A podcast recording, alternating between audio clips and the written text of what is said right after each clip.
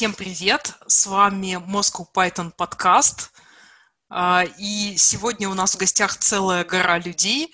Я не буду, наверное, долго формально представлять, потому что я не Валентина, это роль Валентина. Валентина сегодня с нами, к сожалению, нет, он немножко приболел. Ничего серьезного, не расстраивайтесь. Из постоянных ведущих с вами будет Гриша, Григорий Петров, и я, Злата. А еще у нас сегодня в гостях, да, куча людей. Это Никита Соболев, технический директор Dry Labs. Слушай, в Dry Labs, Никита, ты же технический директор или кто-то еще? Хм. Я только в одном месте, к счастью, технический директор. Мне там хватает за глаза. Vimake Services. Отлично. Да. Значит, у нас Никита, который наполовину технический директор, наполовину в Dry Labs. У нас есть Коля Марков, который архитектор Align Technology и Align Саша... Research. Ой, черт! Слушай, мне всегда было интересно, Коля, а чем Align Technology отличается от Align Research? Это вообще ну, одна компания? Нет, как, это, слушай, это я, две я постоянно компании. встречаю какие-то компании, которые это слово название используют на самом деле, но вот именно в сочетании Align Research я не встречал. То есть Align Technology, да, есть какой-то. Они занимаются что-то с зубами. Они кат для зубов, кажется, делают. Да, там... там Ладно, у меня такое. другой наезд на тебя. А почему вот не, как его, Саша, а не Александр? Где? Чё-то я не понял. Александр Бургард, тебя я представляю последним. Александр, тебе слово. Расскажи, пожалуйста, что-нибудь про себя в очередной раз. Какое сейчас твое направление деятельности? Ладно, Злат, я тебя понял. Занимаюсь, помогаю людям, улучшаю мир через open source, но это то, что я делаю в свободное время. Ну, еще там делаю всякие митапы в виде двух видов митапчиков. И занимаюсь улучшением мира с другой стороны, помогая дата-сайентистам и разным продуктам внутри компании Ива Когнитив улучшать мир. У нас с Сашей баланс. Он улучшает мир через open source, а я ухудшаю мир через open source. У нас в ноль выходит. Слушай, главное не ухудшать open source через мир. Никита, как ты ухудшаешь мир через open source? Слушайте, без шуток, тут недавно случилась со мной комичная история. Я очень много пропагандировал, что вот берите returns, ну и сейчас продолжу это делать, пишите функциональный код, это будет декларативно, выразительно и так далее. И тут недавно один человек присылает мне ну, файл и говорит, слушай, помоги мне найти ошибку. Там что-то MyPy ругается где-то на тип. Я открываю, а там примерно сорок строк подряд идут просто вложенные лямбды друг в друга. Я такой, что это? Вот в тот момент я понял, что я очень сильно ухудшил мир. А ты видел доклад же есть? Был на этом, на Пайтоне, по-моему. Я тебе больше скажу. В эпичной войне тех, кто говорит, что в языке должны быть анонимные функции или блоки, и тех, кто говорит, что ну не, не должно быть никаких анонимных функций и блоков, тогда будут фигачить вложенность, поэтому давайте там лямбды будут однострочные, исключительно чтобы идентификатор в callable превращать, а все будет своими красивыми именованными функциями, а потом ты показываешь им обоим пайтоновский лист comprehension в двадцать строк елочкой. И два лагеря останавливают войну и в ужасе на это смотрят. Вот оно, я думаю, как твои сорок лям. Такое да. часто бывает. Это ну, просто потому, что он кто на лист написал, мне кажется, его это не напугает особо. Гриш, а что, люди боятся лист компрехеншенов? Так в том-то и дело, что люди не боятся лист компрехеншенов, они кидаются на них и с криками «Эгегегей, сейчас рефакторинг сделаю», раздувают эти лист компрехеншена до совершенно адовых многострочных конструкций. Там же в Python есть такой маленький чит, что он однострочный-то однострочный, но если он нащупал открывающую скобочку, то пока он закрывающую скобочку не нащупает, все это будет считаться одной строкой.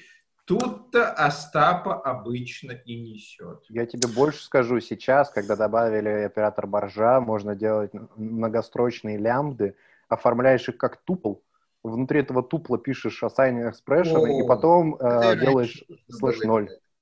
Ну, это и раньше можно было делать, только в чуть другом синтаксисе.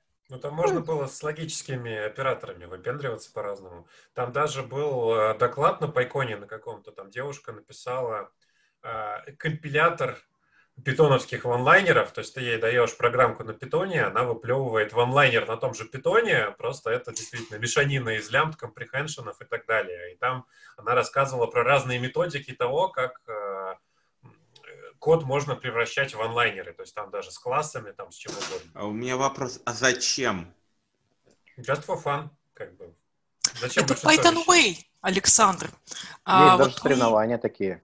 Мои любимые разработчики на C-Sharp, которые у меня начинают писать на питоне, они почему-то брезгуют ванлайнерами, к сожалению, и предпочитают на питоне делать абстрактные фабрики абстрактных фабрик.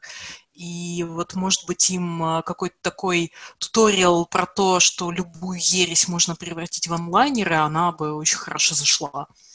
Ладно, но не знаю. Я вброшу, а вы выскажетесь. А, вот, как вы помните, у меня хобби нейрофизиология, да, я допрашиваю нейрофизиологов, задаю всякие неудобные вопросы, в частности, меня очень интересует про наше обучение, как вообще мозг обучается. И современная нейрофизиология практически не знает, как мозг обучается, то есть там, ну, нейроны сложные, мозг сложный, все сложный, а из более-менее понятных вещей, это то, что мозг обучается повторениями. То есть, если ты хочешь получить какой-то навык, например, кодить на питоне, да, ты просто повторяешь, и через несколько сотен повторений и три месяца у тебя начинает что-то получаться. Например, лист comprehension. А если ты думаешь о том, что как круто писать на питоне, у тебя будет лучше получаться думать о том, как круто писать на питоне. Если ты говоришь о том, как писать на питоне, у тебя тренироваться будет навык говорения об этом и так далее. И теперь, а, внимание, вопрос. Вот а, человек уже немножко программирует там три-пять лет. Он даже уже не джун, а, наверное, мидл. Он как-то научился писать код. И он за эти три-пять лет получил свои несколько тысяч повторений. Вот у него есть подходы. И ты к нему подходишь такой и говоришь, знаешь, вот фабрики фабрик писать не надо. Сейчас я тебе покажу. Вот этот код пишется вот так, этот вот так, этот вот так. И уходишь. А на следующий день ему надо писать код. И вот его мозг делает выбор. А тот подход, вот, который он применял тысячу раз, сильный. И то, что ты ему сказал, что уже забылось. Одно повторение слабое. А, и вопрос, ваше мнение.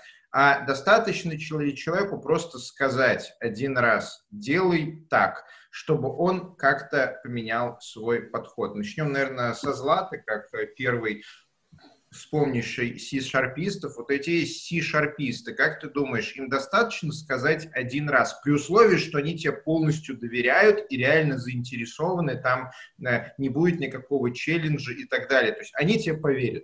Достаточно ли этого будет? Ты знаешь, это зависит от того, насколько сложно этот навык начать применять. У меня с этими C-шарпистами было две конкретных истории. Во-первых, я заметила, что они создают классы с таймерами, где реализуют функции старт и стоп. Таким образом, им... Ну, то есть они не знали о том, что существуют декораторы, в которых можно мерить время. Вот, и они использовали такой C-шарповский паттерн с этим классом-таймером. Вот, я им показала декораторы. Декораторы применять оказалось легко, и после этого декораторы появились даже в тех местах, где их лучше было бы избежать. Вот, это первый пример. Второй пример, он более сложный, он с асинк точка ай о.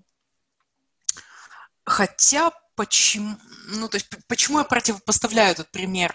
А, на самом деле, а, им показалось довольно очень просто взять, понапихать перед всеми функциями слово async и пошла вперед, понеслась. А проблема в том, что они начали в эти... А, в асинхронных код а, засовывать блокирующие куски. То есть сколько я им не пыталась объяснять, что, ребят...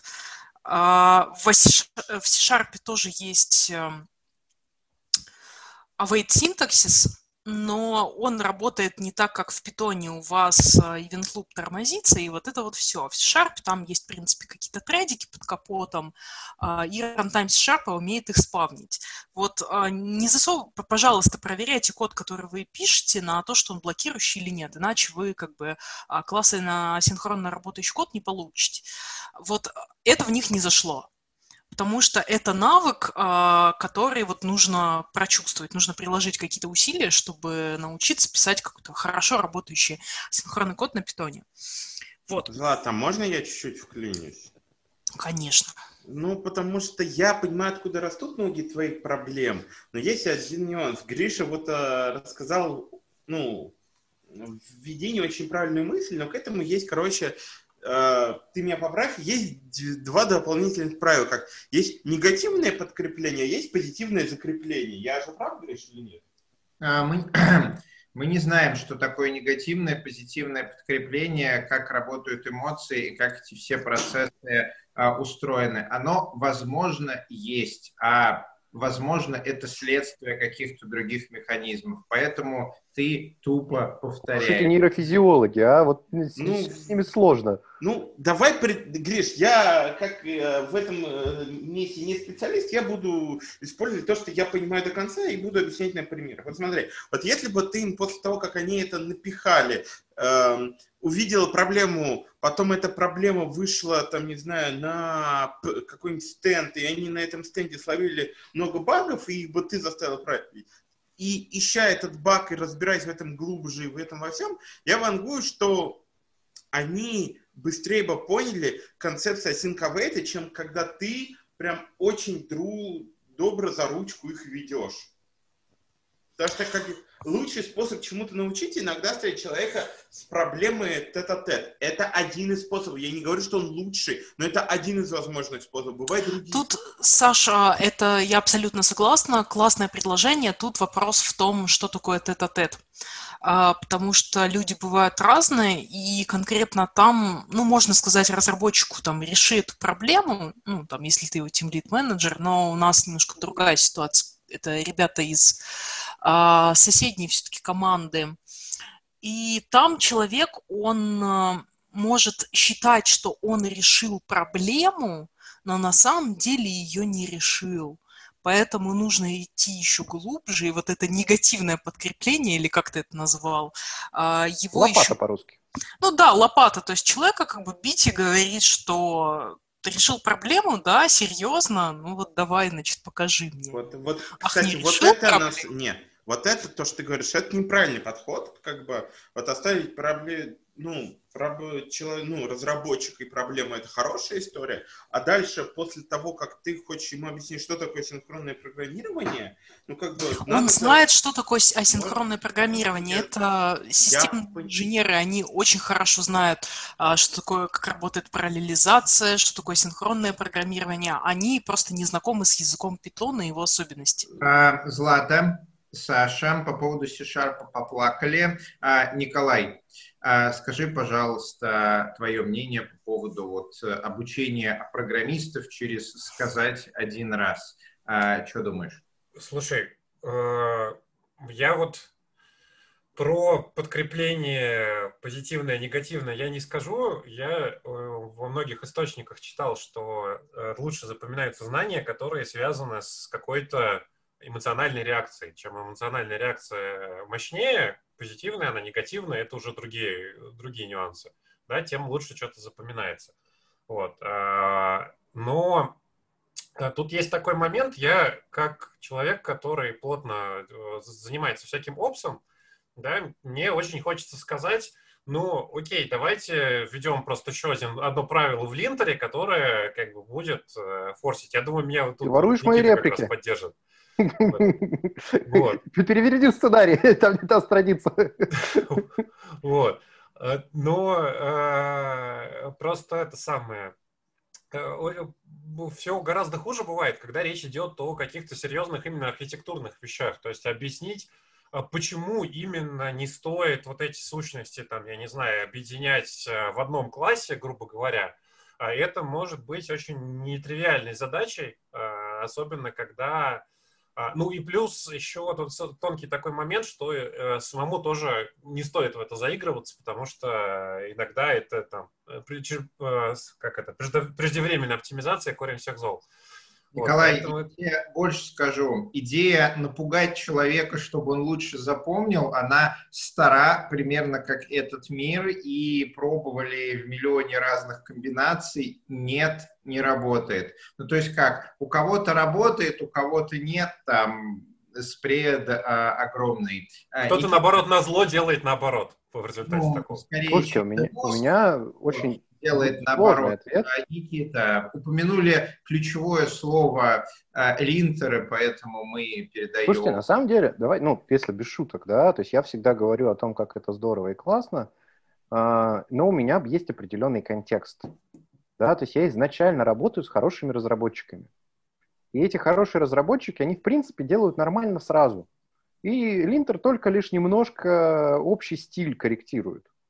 А вот есть другая стезя, когда мы говорим о том, что мы даем вот наш инструмент, как я сказал, да, например, про returns уже сегодня рассказал, какому-то человеку, который, ну, в принципе, не очень хороший разработчик на питоне, да, и он берет и делает здоровенное полотно там на сорок шагов из этого монадического контекста, и ты думаешь, что это? То есть и тут линтер на самом деле это поймает, вот конкретно, то есть все эти случаи он их поймает. Но есть другая проблема, например, с тем же линтером, что люди начинают слепо следовать правилам, не понимая, в каких случаях можно допустить исключения, в каких не надо этого делать. Есть две крайности. Либо люди все просто Никит, делают... я наброшу. Так какое может быть исключение, если у тебя линтер включен? Нет, исключения действительно бывают. Ну, простой пример. Есть, например, у нас правило, что мы не запрещаем вложенные классы. Но, например, есть некоторые эй пи ай, которые требуют, чтобы был вложенный класс, который называется там как-то определенным образом. Ты понимаешь, ты пользуешься этой библиотекой, тебе нужно это эй пи ай, ты делаешь этот класс, пишешь на ОКЕ и, собственно, все. Или, например, бывают какие-то перформанс-оптимизации, да, ты пишешь на ОКЕ и делаешь какую-нибудь грязь. Ну, а в общем... Сколько символов в строке? восемьдесят. Это, ну, мерка, это мерило сложности, поэтому восемьдесят. А... Ну, собственно... Почему восемьдесят, если там, извините меня, как ты супер длинный, вот, вот представь, у тебя выражение в ифе, и оно сложное, ты хочешь в столбик типа его разбить? Нет, я хочу, чтобы люди разбили его на несколько переменных и объяснили, что это за сложное такое выражение. Плюс один к предыдущему спикеру. Ну вот, вот а, да. Что до обучения... Я бы хотел немножко поспойлерить за наш в Еврон внутренние процессы. Надеюсь, меня за это не уволят. Слушай, а можно сейчас я вернусь в предыдущий? Я просто не закончил. Я пописал проблему, но он не сказал свое мнение. А у нас вообще проблема с тем, что у нас огромное количество программистов, которые прикладники, назовем их так, mm-hmm. которые умеют решать некоторые свои собственные проблемы при помощи кода, написано очень разным способом. Но из-за отсутствия фундаментального образования, из-за отсутствия понимания теории языков программирования, которая внезапно общая для всех языков, да, потому что ты, вот, все идеи черпаются примерно оттуда. И, например, вот если посмотреть Виталия Брагилевского, он очень любит рассказывать именно про теорию языков программирования. И там, как это связано с прикладными задачами на JavaScript, Python, э, функциональщине и так далее. А люди, которые не понимают очень многих архитектурных практик, откуда они взялись. И люди, которые не знают историю языков программирования. То есть, когда ты знаешь историю, ты понимаешь, вот была такая-то проблема со структурным программированием, появилась ООП, а до структурного программирования у нас было Go-To и все остальное, и там были свои проблемы. И ты начинаешь понимать эволюцию, какие проблемы решались и какие проблемы привносились. Вот тогда ты можешь говорить о том, что у тебя есть хорошее образование, ты можешь это образование использовать для того, чтобы писать примерно неплохой код на разных языках программирования, но, тем не менее, знание лучших практик в каждом конкретном языке и особенностей реализации тоже важно. И вот совокупность всего этого делает тебя более-менее способным писать нормальный код в разных условиях. Но из-за того, что этого нет, мы с вами должны сидеть и придумывать, как сделать так, чтобы наши с вами ребята писали нормально. Это а, общий такой рент про образование последние пять лет на половине выступлений. Да что на половине? Будем смотреть правде в глаза. На двух третях своих выступлений плачу о том, что программирование — это современная алхимия, образования нет, общей базы нету.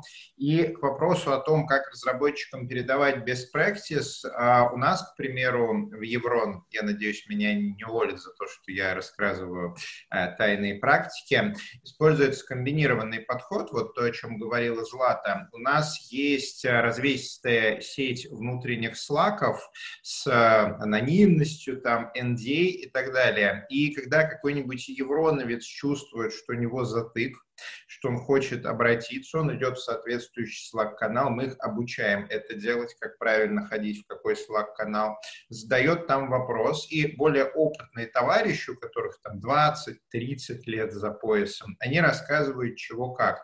И это как раз позволяет добавить вот этот контекст, то есть не просто пришла Злата, ругалась. А возникла странная ситуация, я пришел в чатик, мне рассказали три возможных варианта, я выбрал, я молодец. Так запоминают, ну, субъективно лучше. Ну, хотя, конечно, кто же замерял и, главное, как. Вот видишь, Гриш, у тебя тоже в контексте, что есть ребята двадцать-тридцать лет опыта, которые могут подсказать.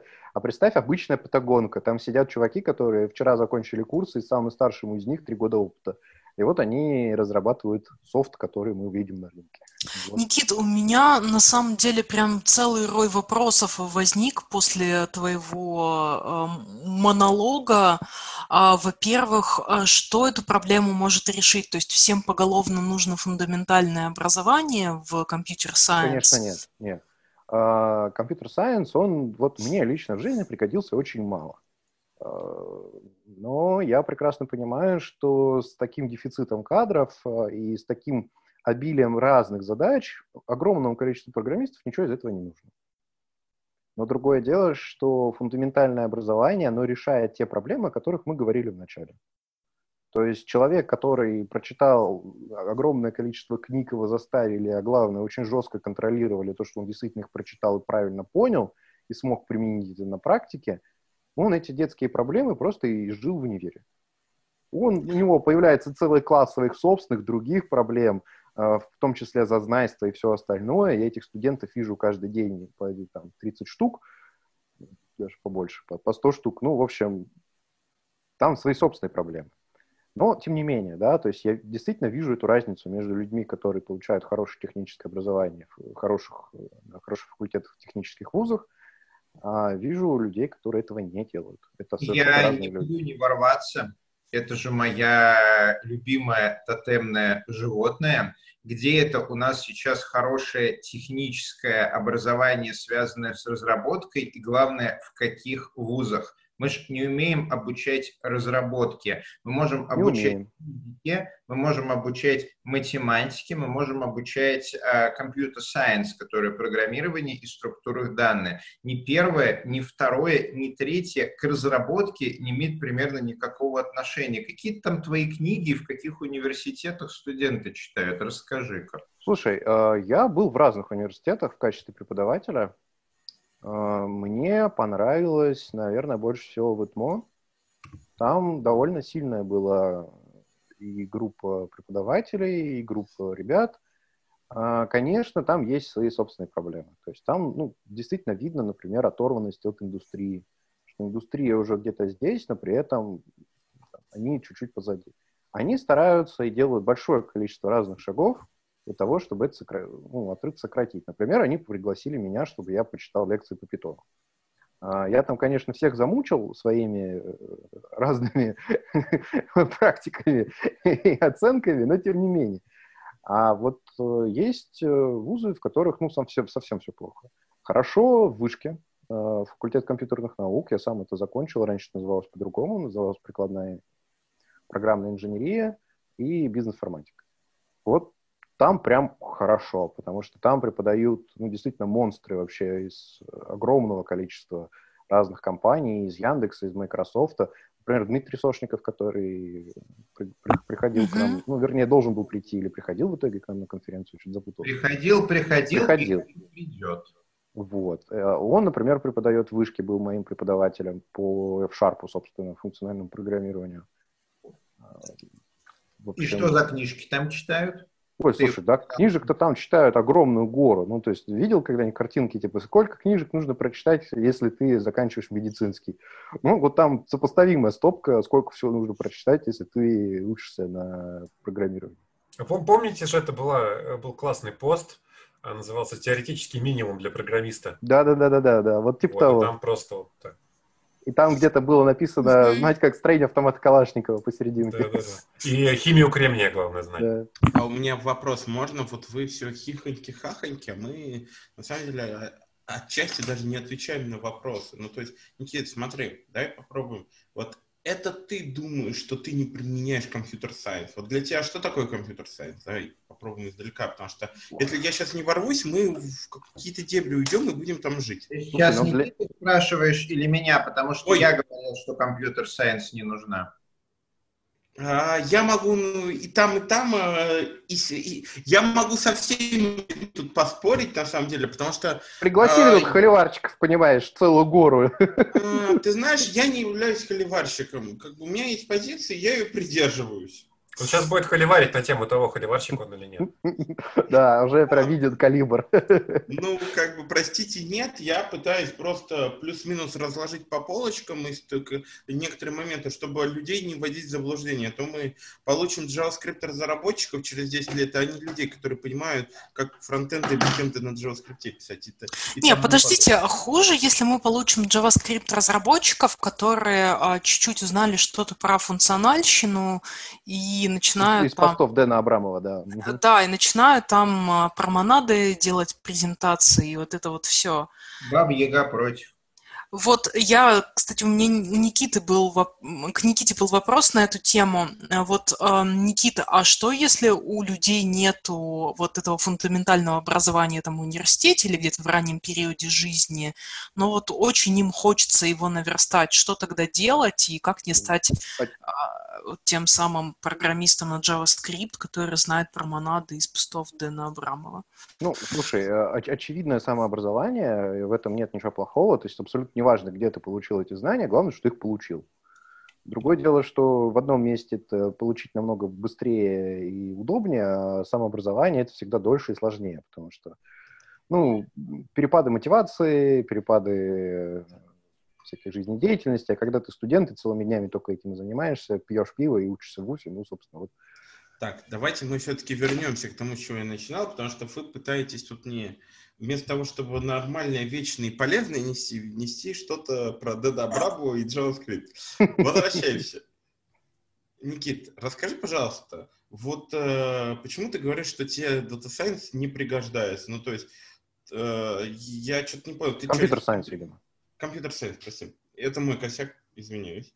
Ты типа list comprehension у нас вообще не пишешь.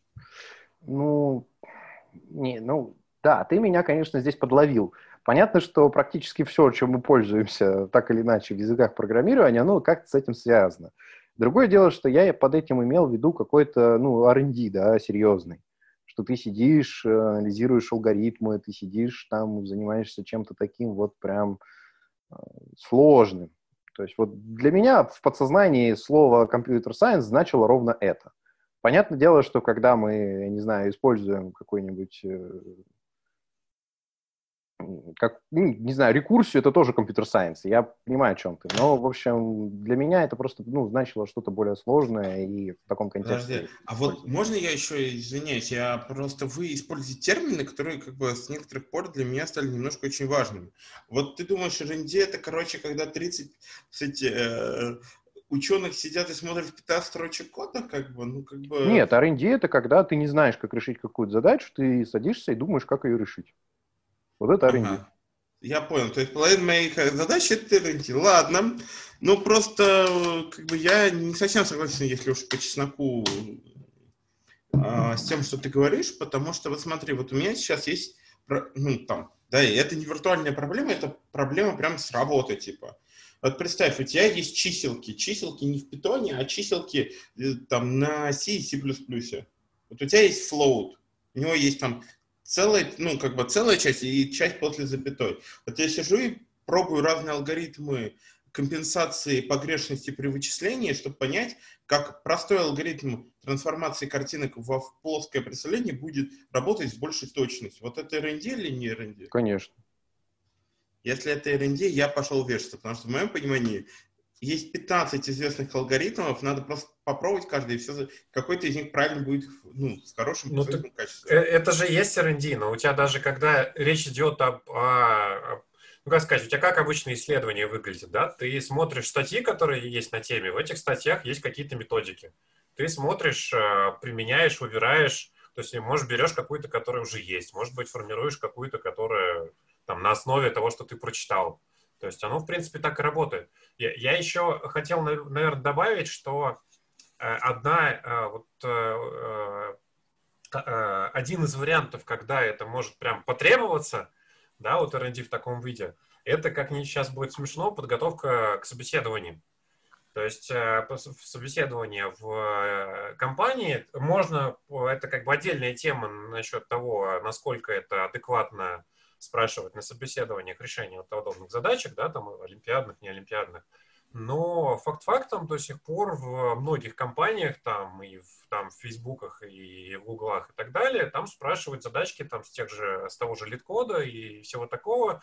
И это нормальная ситуация перед тем, как ты идешь на собеседование в такую компанию, провести время за книжками, за решением лид-кода и разбором решений других людей для того, чтобы ты мог потом тоже что-то такое написать. То есть у вот. нас задачи на лид-коде стали уже у, не просто из Computer Science, а у нас уже из, из эр энд ди. Класс. Ну, давай не, ну, честно будем говорить, что это просто все тренинг и навыки. Не, ну посмотри, ты если на, на, на том же лид-коде откроешь хард-задачи, допустим, какие-нибудь на графы, то есть, ну да, с одной стороны, ты такую задачу в реальном каком-то программерском кейсе встретишь с очень маленькой вероятностью. С другой стороны, для того, чтобы ее решить эффективным способом, там, неполным перебором, да, и вписаться в ограничения автоматического тестировщика по памяти, по времени и так далее, то нужно действительно поресечить, нужно найти алгоритм там какой-нибудь конкретный или там несколько каких-то алгоритмов, из них выбрать, какой-нибудь из них реализовать, и тогда у тебя будет accomplishment, у тебя появится там звездочка дополнительная. Ты знаешь, я тебя, видимо, расстрою, но у меня буквально сколько, полгода назад была ровно такая же задача. Она, ну, ну не такая же, а про графы была задача. Задачка звучала так. У меня есть пятнадцать модулей, мне надо, короче, их в правильном порядке загрузить. Вот ты знаешь, как бы чтение алгоритма на Википедии, а потом как бы чтение еще трех инвариантов этого алгоритма позволило мне за два дня реализовать вот это все. Я Судя вот... Судя по описанию, это topology sort, ты имеешь в виду? А, да, только там topology sort э, немножко с некоторыми хитрыми условиями, давай скажем так. Аж там не совсем модуль, не совсем... Ну, короче, там просто нюансы. Уже бизнесовые чуть-чуть. Бизнесовые технологии. Вот я бы не сказал, что это эр энд ди глубокое. Это... это не глубокое. В том-то и дело, что это не глубокое эр энд ди. Ну, то есть мы можем на самом деле сказать, что вот это местами как бы задачки, которые мы решаем, они не эр энд ди-шные. Они просто на порядок, давай, скажем, сложнее, чем человек, который недавно узнал весь синтаксис питона. Саш, а я немного отмотаю назад и вернусь, Александр, прости, к твоему собственному вопросу, к Никите, про то, нужно ли иметь какие-то, пригождаются ли фундаментальные знания, когда ты работаешь программистом. И я правильно поняла твою мысль, что они все-таки пригождаются, потому что они помогают быстрее решать задачи, типа вот как ты описал? Ну, моя, моя позиция, да. Угу. Я, я бы даже чуть-чуть развил мысль и сказал, что отличие вообще э, хорошего программиста от плохого, э, оно в том, что э, то, что напишет хороший программист за тот же промежуток за, времени, за который напишет э, плохой, оно э, будет гораздо более архитектурно корректно, правильно расширяемо, поддерживаемо и так далее. И вот это вот самое... корректная архитектура, обеспечение расширяемости там вот этих всех вещей, оно как раз, опять же, тавтология, обеспечивается знанием, в том числе и компьютер-сайенс, и каких-то практик. Кстати, спонсором нашего сегодняшнего выпуска пеп пятьсот пятьдесят четыре забыла. Learn Python. Learn Python спонсор сегодняшнего выпуска. Нет, пеп пятьсот, ну и Learn Python тоже, но об этом мы скажем в конце, может быть, если конец наступит. Но вообще пеп пятьсот пятьдесят четыре. Я предлагаю в какой-то момент, значит, посвятить пятиминутку рекламы этого нашего спонсора. В частности, обсудить... Вот недавно ходила статейка про... там с цитатами, что разные core-девелоперы думают по поводу этого пепа, включая самого автора. А, хотите про это поговорить? Конечно, хотим. Это же наш любимый ГИЛ. Все У нас не... же нет выбора, да. Не любит ГИЛ. Там, там же как раз в том-то и фишка, что это изначально было не совсем про ГИЛ с точки зрения автора, и поэтому вот... Но... Я, я, я уж раз начал говорить, да, мне кажется, что, э, ну, то есть я понимаю, что э, основная претензия к автору, да, это то, что если мы сейчас это заимплементим, то мы сломаем, соответственно, обратную совместимость у ряда модулей, которые используют Python си эй пи, да, э, с одной стороны. Но э, даже если речь не, не идет о там, перепиливании гила, выпиливании, там, и, там, как, как это можно обозвать, э, вообще сама идея порефакторить, поменять эй пи ай для того, чтобы в перспективе это было проще запилить, а если мы говорим о э, распиливании гила там, по интерпретаторно, как угодно, в перспективе, то, чего все хотели как-то в каком-то приближении, да, то, э, скорее всего, нам так или иначе придется это сделать по-любому. Вот. Поэтому, мне кажется, это скорее позитивный шаг. Вопрос в том, насколько глобально придется ломать эй пи ай, и это немножко другая история. Мне показалось довольно странной, я уже на каком-то из подкастов говорила про это, реакция core-девелоперов. Там... Пойнт был, в частности, такой, что, о боже мой, какое плохое, значит, какой плохой пеп, какое плохое изменение, оно сломает наш дорогой любимый си эй пи. Ну да, возможно, сломает, возможно, там действительно придется много лет производить очень много модификаций, но ведь... Разве избавление от гила – это не то, что оправдывает все эти усилия, к которому вот разработчики Python должны дружной толпой стремиться? Да. А там помнишь, какой у них аргумент противовес этого был? Что у тебя уже есть эй пи ай, которые подобные вещи реализуют, и этот эй пи ай называется мультипроцессинг. И сейчас там через shared memory оно работает сильно быстрее, сильно типа эффективнее, и поэтому... Пока можно с этим повременить, ничего не ломая. Я извиняюсь, я вклинюсь. Вот, как бы, смотрите, давайте предположим, что Python — это такая небольшая компания, у которой продукт является интерпретатор. Uh-huh. И как бы вот мы все его используем. Кто-то его использует там напрямую, кто-то использует там... Ну, разные способы использования. Это продукт. Большой сложный продукт. Теперь представь, Злат, А, ты, короче, выпускаешь мажорный релиз, и вот и у всего мира, ну, у всех твоих заказчиков резко перестает а, работать, ну, как бы их инфраструктура, которая завязана на продукт под названием CPython. Вот в этот момент, как бы, все остаются на том, что есть, и начинают искать а, две вещи. Первое, кто будет поддерживать ту версию Python, там, какую-нибудь старую. Где-то а, мы это видели. Да, да, мы это уже видели. Вот да, и просто я считаю, что ну, цена, которую мы заплатим за то, что мы сломаем полмира, она ну не совсем, короче... Саша, а почему ты считаешь, что полмира сломается? У нас же сейчас практически любой бизнес айтишник, который что-то билдит на основе питона, он завязывается на конкретную версию. И более того, когда там завезут питон, я не знаю, там три девять, три десять, в котором предположительно там это могут сломать, три девять а, уже точно. Скажем, тот же Центос, на котором большая часть именно корпоративных инфраструктур работает. То есть это дело очень далекого будущего, и э, я думаю, что даже если сейчас выпустят новый CPython, новые версии, которые там начнет все ломать, Если он не появится в репозиториях мейнстримных дистрибутивов, то вообще ничего страшного не произойдет. А, Никита, подожди. Это О, был Коля. Да. Но я подожду. Подожди. Простите, пожалуйста. Я, кстати, по поводу твоего наброса тоже скажу. Не переживай. Смотри, тут история в том, что ты сейчас говоришь про энтерпрайзы.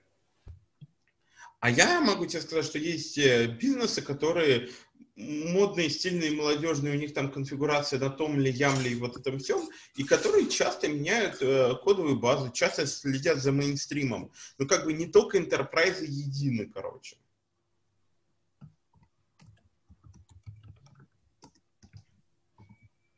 Так, ладно. Так, теперь к тебе.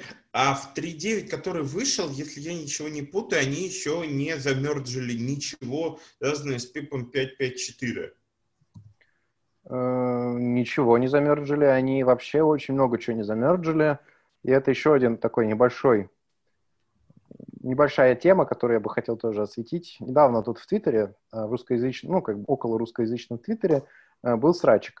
Значит, в этом срачике один из вопрошающих э, контрибьюторов в Python спрашивал, э, значит, доколе вы не будете обращать внимание на pull-реквесты и так далее. И в ответ была произнесена одним из core-девелоперов совершенно гениальная фраза о том, что, ну, вообще-то Python устроен так, что каждый core-девелопер работает над тем, над чем хочет, и засовывает те фичи, которые надо лично ему туда. Да. Никит, но ведь получается тогда, что у нас нет никакой корпорации на самом деле. У нас никакой корпорации нет. Это а, то есть... сообщество индивидов, которые фигачат то, что хочет. И просто вопрос в том, должна ли это быть корпорация или нет. Ну, потому что если это все-таки корпорация, как предположил Александр, то перед корпорацией там стоят многие задачи, вот, не только там не сломать а, половине мира, но вот, предположим, у нас есть там основной продукт, мы там компания, которая делает кареты, ну, знаете, которые... Ну, Java, там... например. Мы, например, нет, Oracle, карет... который нет, делает нет, Java. Нет, каре... нет кареты, которые на лошадях вот ездят. И э, тут внезапно какие-то вот, значит, гики сбоку изобрели там какой-то двигатель внутреннего сгорания. И внезапно начинают делать кареты, которые используют двигатель внутреннего сгорания. И нам вообще-то хорошо бы подумать о том, что с нашей корпорацией будет там через десять, двадцать, тридцать лет и так далее. А если мы находимся уже в ситуации, когда на рынке куча корпораций, которые эти кареты с двигателем внутреннего сгорания производят вовсю, это называется автомобилем, то, может быть, пора, ну, что-то уже как-то свой бизнес перестроить и не трястись за то, что мы поломаем там половине мира там кареты, встроив им там какую-то новую функциональность, а то, что мы просто перестанем существовать, там, потеряем свою нишу. У меня сложилось впечатление, что Python, он очень сильно не оправился от этой истории с два семь и тройкой, и любые изменения, которые что-то ломают, в Питоне очень-очень боятся. Ну, не знаю, Никит, ну, слушай, такое. А мне кажется, что, наоборот, на тройку все дружно перешли. И, ну да, спустя сколько довольно лет? Довольно быстро. Ну, по меркам... Я не знаю, а чем мы сравниваем? Вот а с я, сейчас, бы... я сейчас могу толсто набросить про Async.io, на самом деле. У нас сейчас а можно мы попробуем связи? С другой стороны зайти? Гриша, подскажи, пожалуйста, ты же, наверное, программу конференции знаешь неплохо. Как много было докладов за последние, ну, не знаю, года три? Ну, давай. Насколько тебе, короче, подсказывает э, э, твоя память, э, там, лет, э, с, был доклад перехода с два на три, чтобы мы, условно, у нас какая-то мерила была. А, моя память подсказывает, что это топ один по популярности тема, что из серии огромное количество крупных компаний, а, они либо не перешли на тройку, либо переходят на тройку, у них сложности, и, собственно говоря, у нас осенью будут доклады по переходу два на три, по хитрому переходу два на три, по автоматическому переходу два на три, по неудачному переходу с два на три, и все вот эти истории, топ один тема. Ну, то есть говорить о том, что мы оправились, это еще, ну, все еще громко. Ну, то есть как бы оправились, это когда уже все забыли, все поняли и разобрались. А тут скорее ситуация выглядит в том, что мы есть самые так быстрые люди на рынке, у которых как бы продакшн гибкий, динамичный, быстрый. А есть люди, у которых, как бы, простите, задача, чтобы у них код, который был, не сломался, и они за него трясутся. И говорить так легко — это опасно. Я с некоторых пор, я, как честно скажу, я застал переход с два на три, я в тот момент работу поменял, мне было хорошо. Был на двойке, стал на тройке. Мне, как бы, мне все. А есть люди, которые прямо на живую переходят. Поэтому, когда говорят, давайте все сломаем, это, конечно, классно. Если сломают половину си эй пи, хотя бы того, который я юзаю, я буду счастлив, потому что я смогу не поддерживать двадцать четыре самых хитрых костыля, короче, которые нужны для вытаскивания перформанса. Они прям, они прям, короче, мысли мои читали, когда делали пи и пи пятьдесят пять пятьдесят четыре. И вот тут-то, Саша, мы приходим к твоей аналогии про, Александр, про, к твоей аналогии про корпорацию. Потому что Коля хотел набросить на асинк точка ай о, то есть они совершили вот этот вот сильный скачок, доставив людям много боли, о которой мы слушаем на конференциях, но при этом они действовали не как корпорация, потому что если бы они были как корпорация, они бы сели и подумали, асинк точка ай о это вообще там жизнеспособное решение, потому что Python четыре не будет еще довольно долго, видимо. Или все-таки там с асинк точка ай о есть какие-то проблемы? Я еще не только это имел в виду, на самом деле. Мне, во-первых, вот вы сейчас пока обсуждали, мне вспомнился замечательный штат Нью-Джерси, где недавно официально начали активно искать кабл-программистов. Вот это прям вот, это же все, все же обсудили, кому не лень.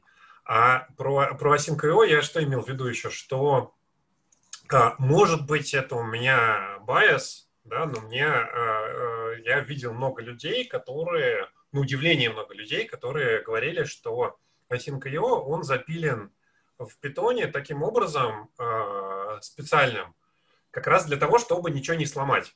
То есть, по-хорошему, асинхронность в питоне стоило бы сделать немножко по-другому, и там, например, как раз приводят там G-event, там вот это все, ивентлеты, где нет деления на синхронные и асинхронные функции, где зависит от того, там именно как их запускать и так далее. Но, с другой стороны, мы получили async.io в таком виде, в котором он сейчас есть, сильно быстрее, чем могли бы, да, и с сильно меньшими потерями. То есть само появление этого модуля в стандартной поставке, оно ну, практически ничего, по-моему, даже вообще ничего не сломало как бы формально в старом коде. Но там только если эти переменные назывались, было то, что слово async стал зарезервированным по итогу.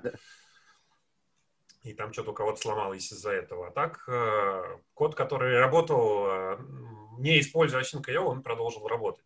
А, Никит, у меня можно тебе быстрый вопрос? Да, конечно. А у тебя же, я просто не знаю, просто мы сейчас узнаем, можно ли рекламировать твой линтер. У тебя линтер может проверить наличие переменной или функции, к которым прям жестко захардкожена асинка await? Конечно. Ну все, значит, линтер твой решает базовую проблему перехода. Все хорошо, как бы. Ну, как ну бы... да, в версии три шесть в питоне еще нельзя было, вернее, можно было так называть переменные, а в версии три семь это был ворнинг, а в версии три восемь, по-моему, уже эксепшн или наоборот. Ну, короче, всеми силами, заметьте, без переписывания core language мы доставляем фичи. Это же на самом деле хорошая история, потому что э, как бы Enterprise, он же тоже головой думает. Enterprise, который пытается массово много что-то продавать, они стараются делать. У них есть мажорный релиз, а есть как бы мажорный релиз и много-много компонентиков. Вот эта история как раз-таки просто про мажорный релиз и много-много компонентиков. Все хорошо. Я бы хотел поговорить про JavaScript и Ruby, кстати, внезапно. А я хотела Александру задать вопрос про техдолг. Что делать с техдолгом? Потому что доставлять кучу фичей минимальными поломками основной функциональности — это классно, но накапливается техдолг при этом. Для того, чтобы от техдолга избавляться, ну, как бы можно выпускать какие-то там мажорные версии. Вопрос в том, сколько у тебя затира... занимает итерация между мажорными версиями.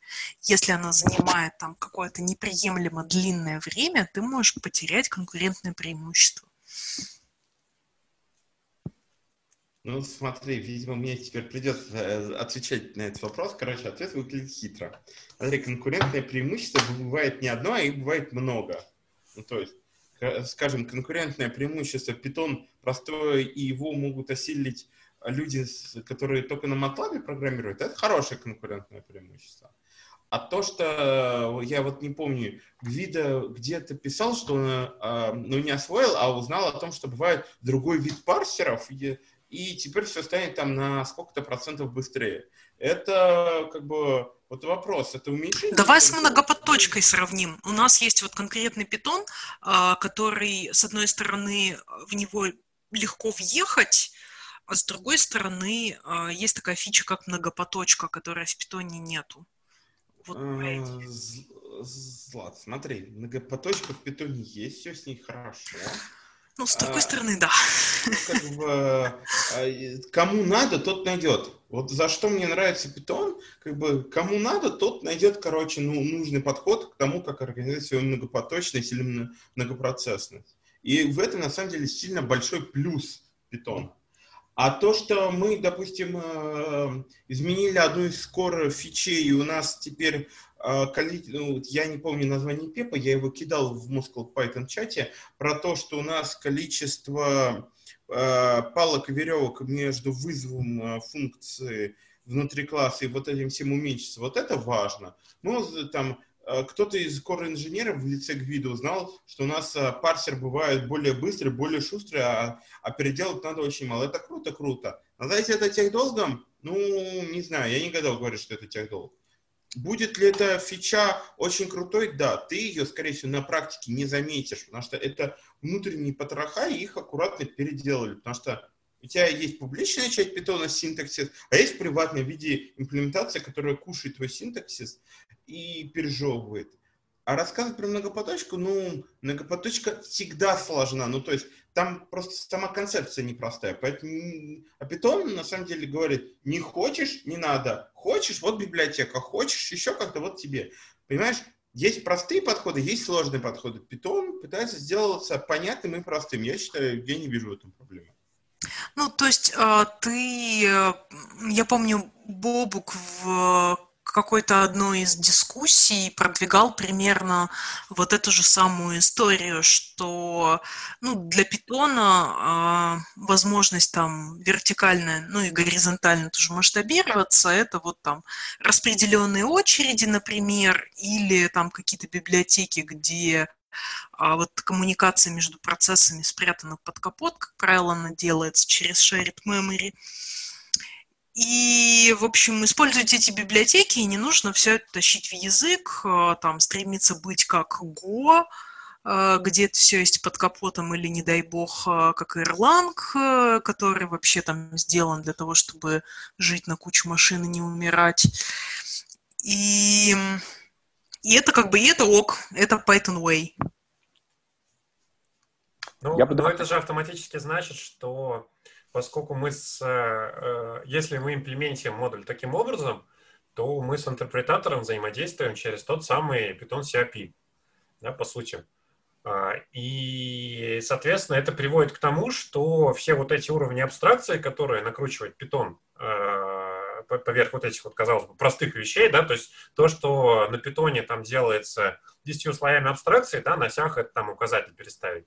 Вот. И получается, что а, у нас оверхед, который питон поверх этого накручивает, он далеко не всегда будет оправдывать средства. То есть мы как-то как раз вот на докладе Бобука, я помню, я даже им этот вопрос задавал, что вот у нас в питоне есть там, скажем, а, этот самый байт-аррей, да, какой-нибудь, у нас там есть э, возможности там на низком уровне работать там с массивами, э, по сути, сишными.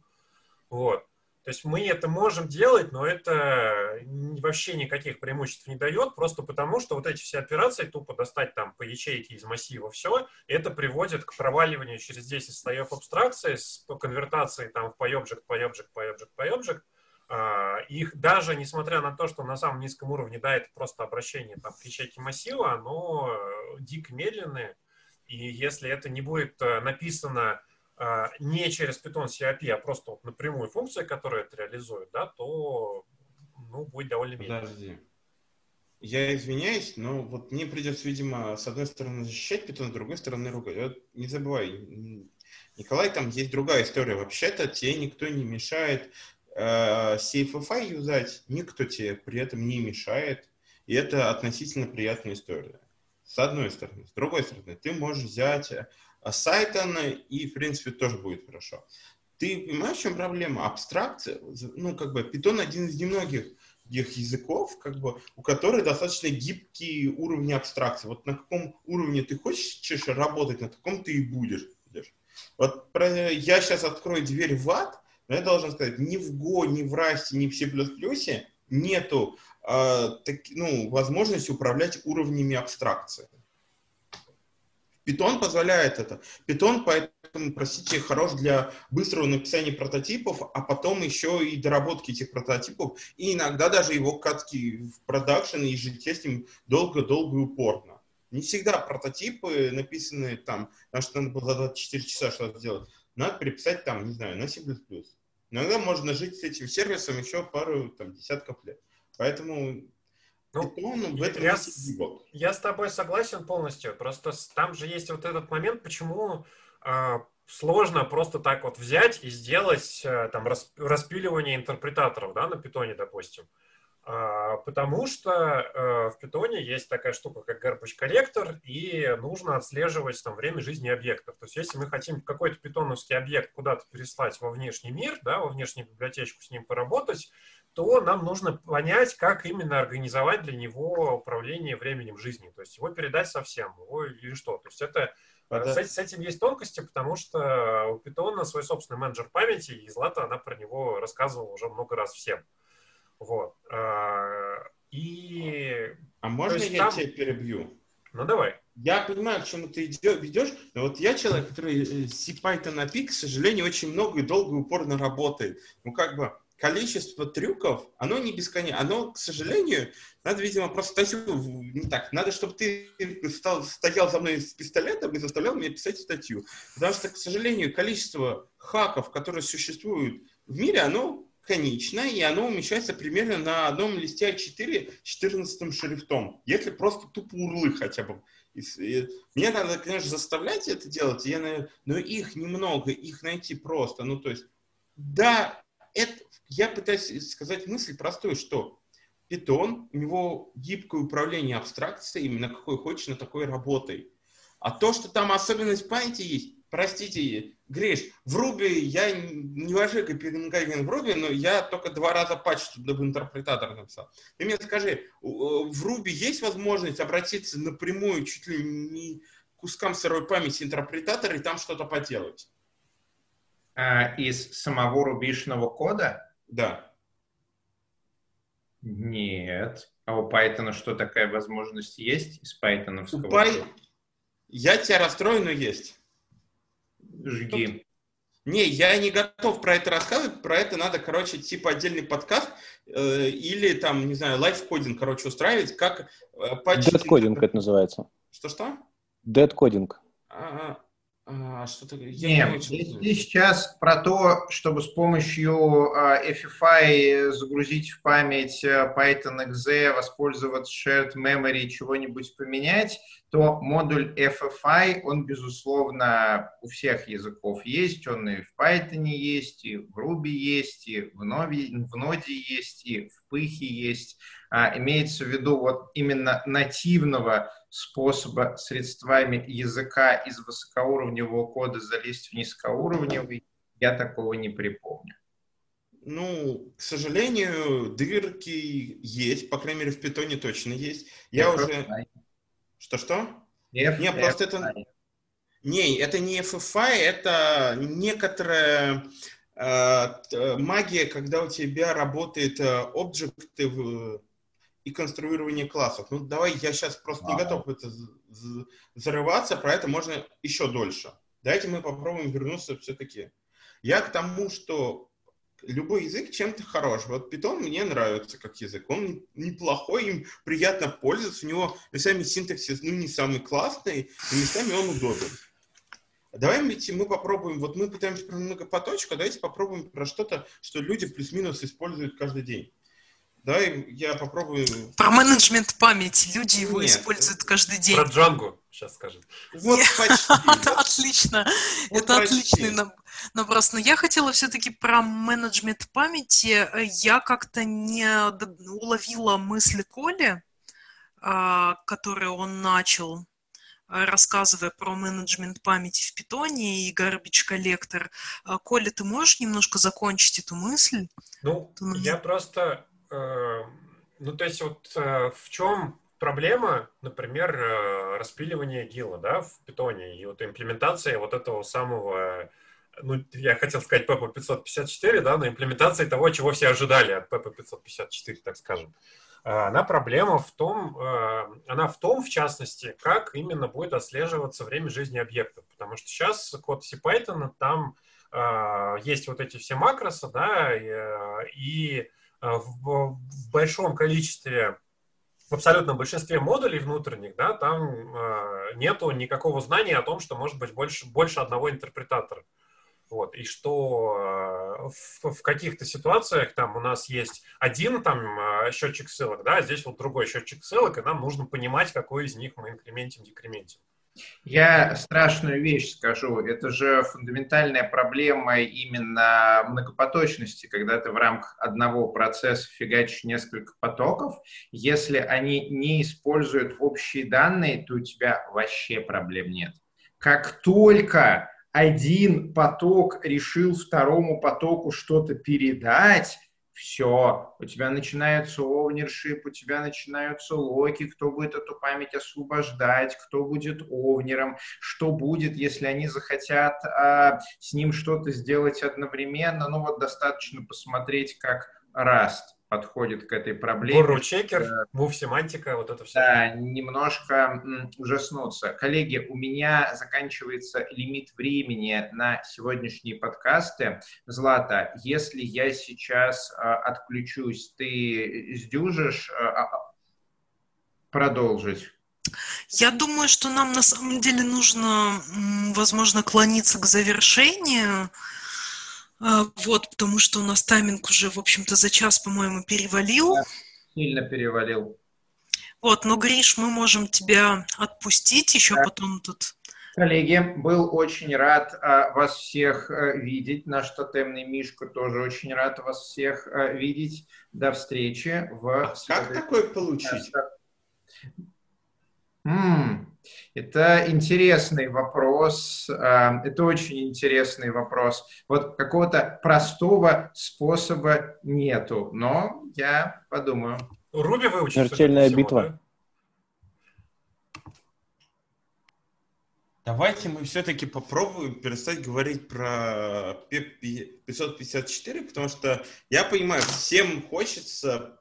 про него поговорить. У меня тоже есть десяток пепов, которые мне интересны, потому что они там влияют на перформанс, потому что они за трейсиапи. Мы... Это был спонсор нашего подкаста, Саш. Мы не могли спонсору не посвятить пару слов. Я не очень понимаю, как бы, почему этот спонсор мне ничего не занес. Как бы. Мне ничего не занесли, значит, и спонсор. Как бы, ну, про... Хотя я не проверял дверь последние пару часов. Может, там что-нибудь донесли. Тебе экранного времени дали. О, ну... Ну, хотя, впрочем, да. Его никто и не отбирал. Во-первых, да. Его сложно отобрать. Давайте мы попробуем все-таки чуть-чуть, ну, то, с чем работаю. Я попробую вообще из другой оперы, ну, не набросить, а скорее тему развить. У меня есть такая мысль, которая, может быть, и не прав. Вот давайте по-другому. Кто-нибудь использует JSON-схему у себя в Python или в каком-нибудь другом проекте? Так, ну, один... мы... Да, говори. Ты тоже...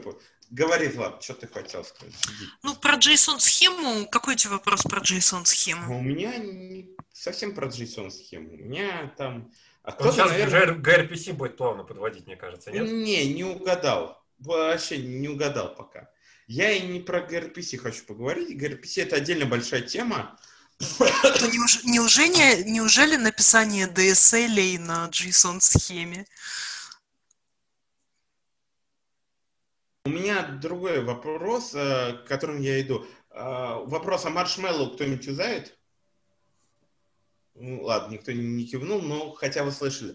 У меня на самом деле мысль о том, что вот, вот все вот эти инструментарии, которые я там называю, они работают исключительно для питона. Вот исключительно для питона.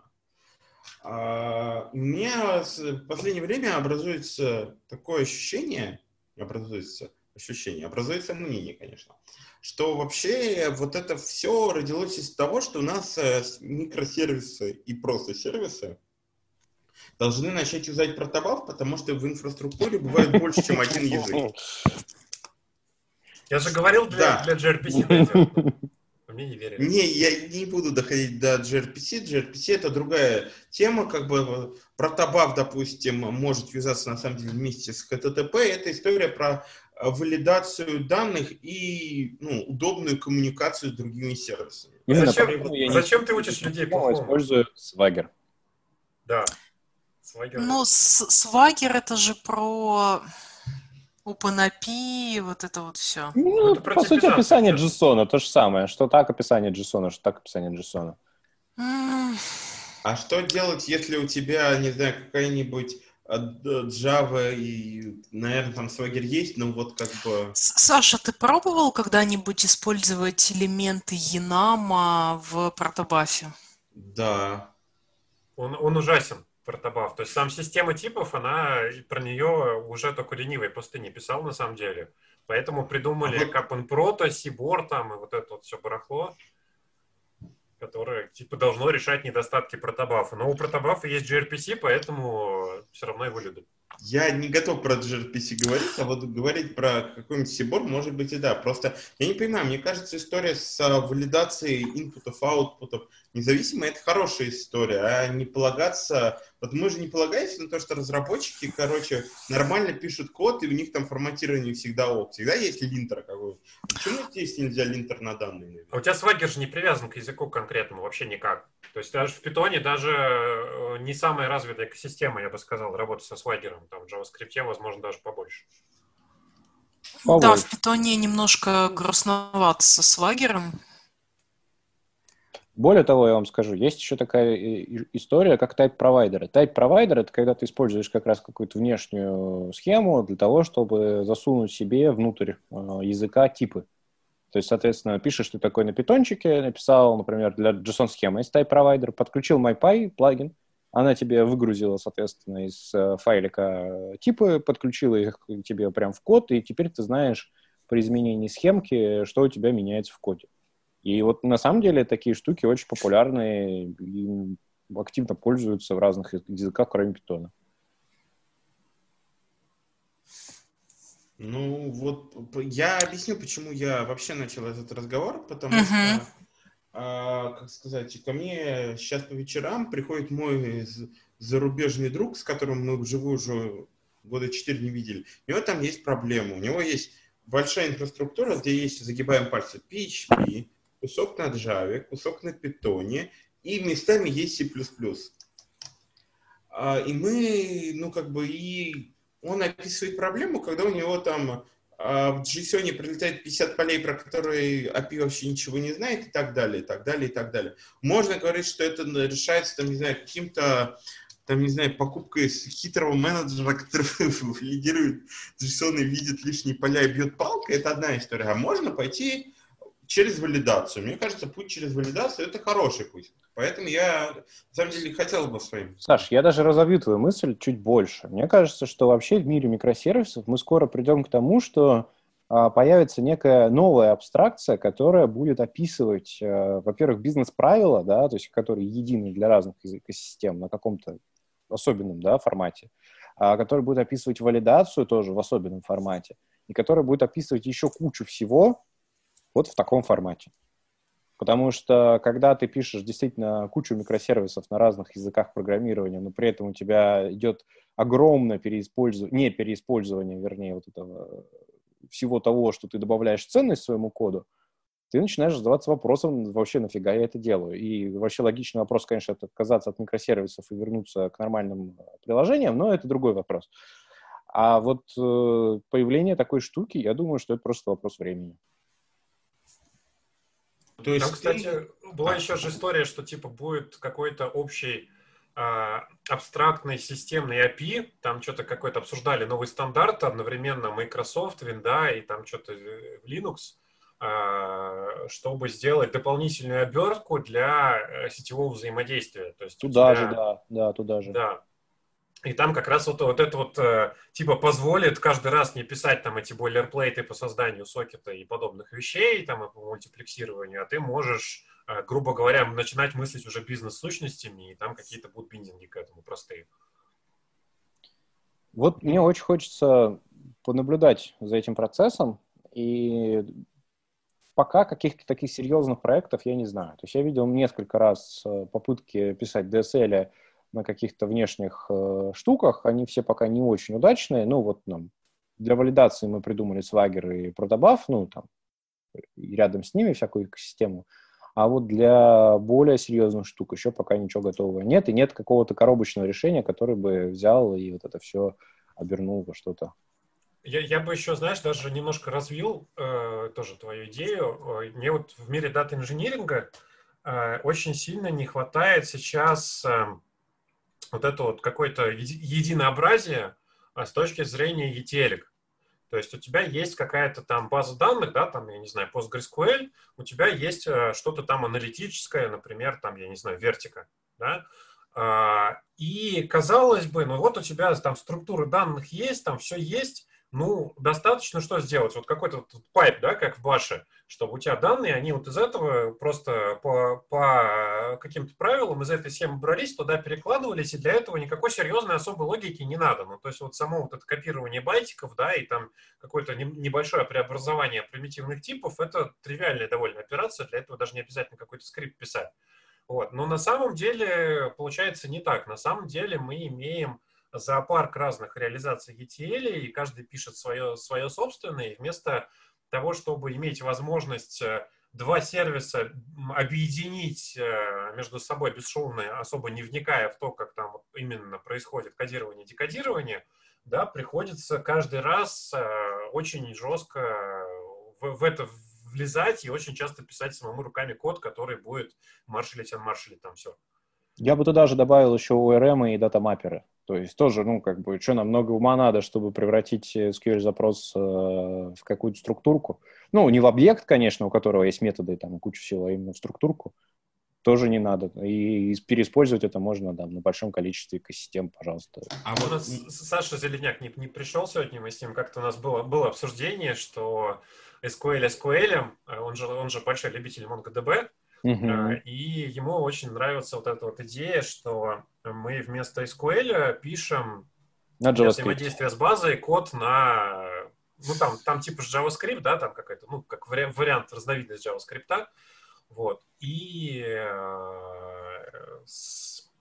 это как-то более органично, что ли, ложится вообще в саму концепцию. То есть ты описываешь бизнес-логику взаимодействия, да, эс ку эль — это как бы общий стандарт, всех под него подгоняют, это одно. А когда ты можешь на более э, общем языке говорить с хранилищем, это сразу помогает, вроде как. Подожди, а можно вот этот вопрос про более общий язык для хранилища? Это как бы... Типа я говорить на JavaScript, чтобы хранилище меня понимало в случае MongoDB? Или я мысль просто не понял? Не, ну в случае, в случае MongoDB, возможно, ну там, там типа диалекта JavaScript, но как бы не суть. А суть в том, что э, у тебя, тебе, грубо говоря, вот эта вот стадия, что ты берешь и генерируешь эс ку эль там, через о эр эм, пытаешься это как-то замапить, у тебя там разные косяки выплывают, вот, э, она, в принципе...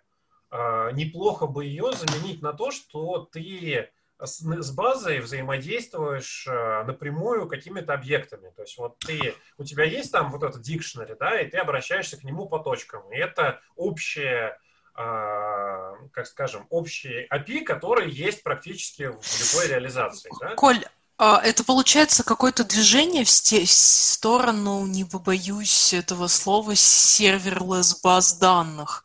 То есть, когда у тебя есть какой-то кусок кода, написанный на general purpose языке, и у тебя хранилище его нативно понимает. Ты можешь этот кусочек кода там куда-то там засабмитить и со своими данными произвести какие-то манипуляции. Ну, CouchDB придумали я, много я лет назад. Я даже чуть-чуть еще уточнил. То есть, просто смотри, вот у нас же произошел вот этот вот как бы такой переход от там, реляционных баз данных, да, с эс ку эль, со сложной структурой, uh-huh. к простым, ну, более простым, да, во многом NoSQL базам, key-value storage, документ-ориентед, все такое. И, но при этом у нас до сих пор очень большое количество вот этих самых баз, они реализуют поверх себя диалект эс ку эль, потому что все привыкли, да, грубо говоря. То есть там есть там драйвер, который позволяет в Mongo запросы делать частично эс ку эль. Вот, просто потому что типа люди, людям так понятней. Мне кажется, что, возможно, следующий шаг — это как раз э, вот это вот соз, создание как вот действительно промежуточного, я не знаю, драйвера слоя, сложно это как-то назвать, который позволит на более нативном уровне с этой самой базой взаимодействовать. То есть вот мне кажется, как раз Саша сейчас понимает, про что я, что ты, когда в базу делаешь запрос, грубо говоря, это не значит, что ты генерируешь эс ку эль, пересылаешь, там, сериализуешь, пересылаешь, он там распаковывается, как-то интерпретируется и возвращается обратно, да? А это значит, что у тебя... ты создаешь, просто пользуясь примитивами языка, какую-то сущность, да, и, это, и эта сущность у тебя э, бесшовно вза- взаимодействует с базой и заполняется данными in-memory, и ты с ней работаешь, никуда ничего не копируя, э, просто в нативном виде. Самый Можно самый я просто... сейчас страшно скажу? Ты знаешь, вот то, что ты говоришь, мне кажется...